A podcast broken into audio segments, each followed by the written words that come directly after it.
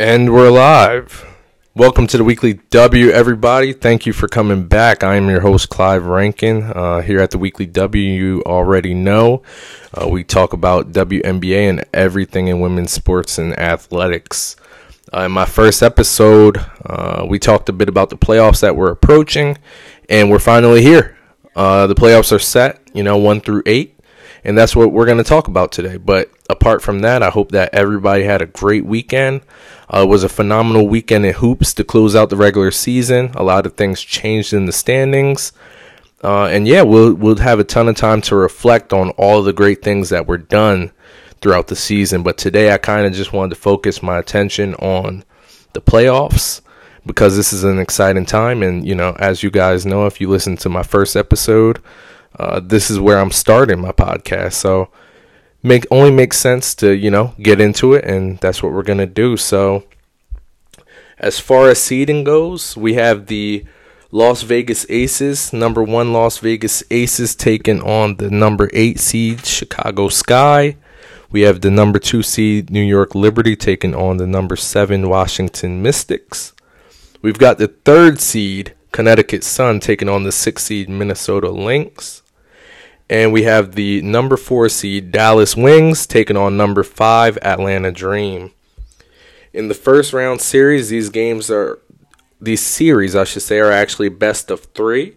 So first team to two wins advances to the semis, where it then becomes a best of five. So the be- uh, first team to three wins in the semis and finals will ultimately move on uh, so still a lot of basketball to be played, and as good as this season's been, I can't imagine any drop off. You know, going here into the postseason. As far as matchups go, um, the talk has been the same uh, from start to finish in this season. Um, the majority of the season, it's been whether or not the Aces and Liberty are ultimately just on a crash course, you know, to meet in the finals, and rightfully so. Both teams definitely share the best records respectively. Uh, they're one and two, and they're loaded with talent from top to bottom on both rosters. So, meeting in the finals would not be boring or disappointing at all. It would actually be a treat as a fan for the WNBA and just as a fan of basketball as in a whole to see. But that's definitely not to overlook the amount of talent that other teams bring to the table. One in particular to watch for, in my opinion, would be the Dallas Wings. I truly believe that they have some skilled players in Arike Ogunbowale and Satou Sabally, proven winners and veterans in Natasha Howard, and enough size to at least help slow down some of the elite offenses uh, that are brought to the table with the Aces and Liberty. Maybe considered a long shot, but I definitely believe on the talent, you know, on their roster. But uh, speaking of the matchups that we've got going on, uh, the Aces are actually taking on the Sky, of course. Um, Kahleah and Cor- Kahleah Copper and Courtney Williams have been balling, you know, these last few weeks to get uh, to get the Sky into the playoffs. But the Aces have so much talent uh, with the likes of A'ja Wilson, Chelsea Gray, Kelsey Plum, and Jackie Young, and of course they have the legend Becky Hammon as their head coach. That definitely helps. Uh, so it would be it would be a big bit of a surprise if this series went past two games. I definitely see the Aces taking this thing, uh, taking the sweep here. Uh, in the other matchup, we actually have the New York Liberty taking on the Washington Mystic. Uh, I think this series could prove to be a lot more interesting of a series. The Mystics actually battled through some injuries for most of their season, but quietly, these last few weeks, they've been getting a bit healthy at the right time.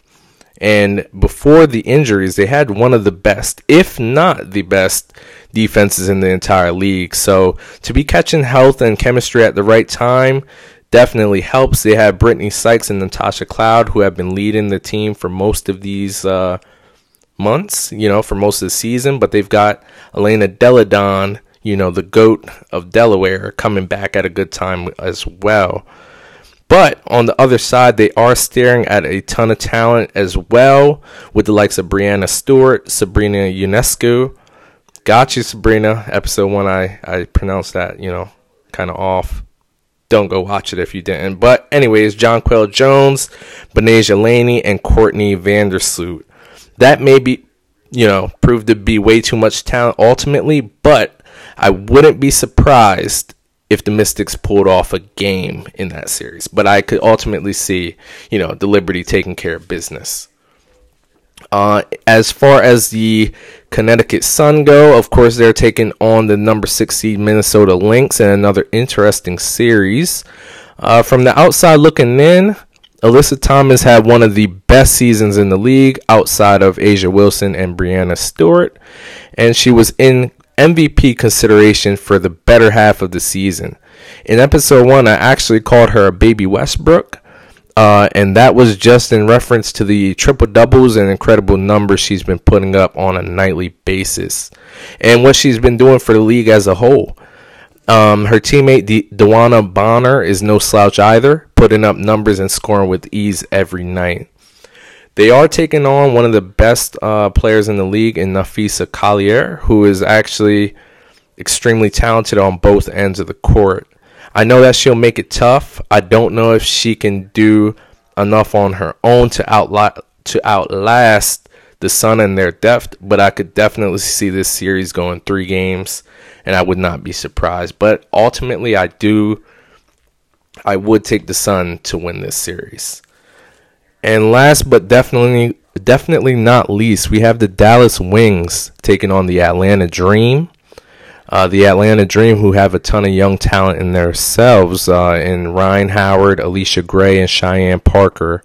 However, I do believe that the Wings have the more talented team and scoring that will prove to be able to outlast the Dream. I think that with the likes of Arike, Ogunbowale, Satou Sabally, I think that they'll be able to score freely and uh, try to get the job done quickly as, you know, uh, looking past their opponent they know that it doesn't get easier from there. They they would either be taking on the uh, Liberty or the Sky, and most likely it would be the Liberty. So, respectfully, I think that the Wings should plan on putting the Dream away in two games. I don't really see it going past that.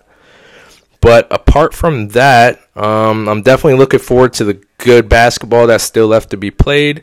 With all the talent from every team, it's hard not to be excited.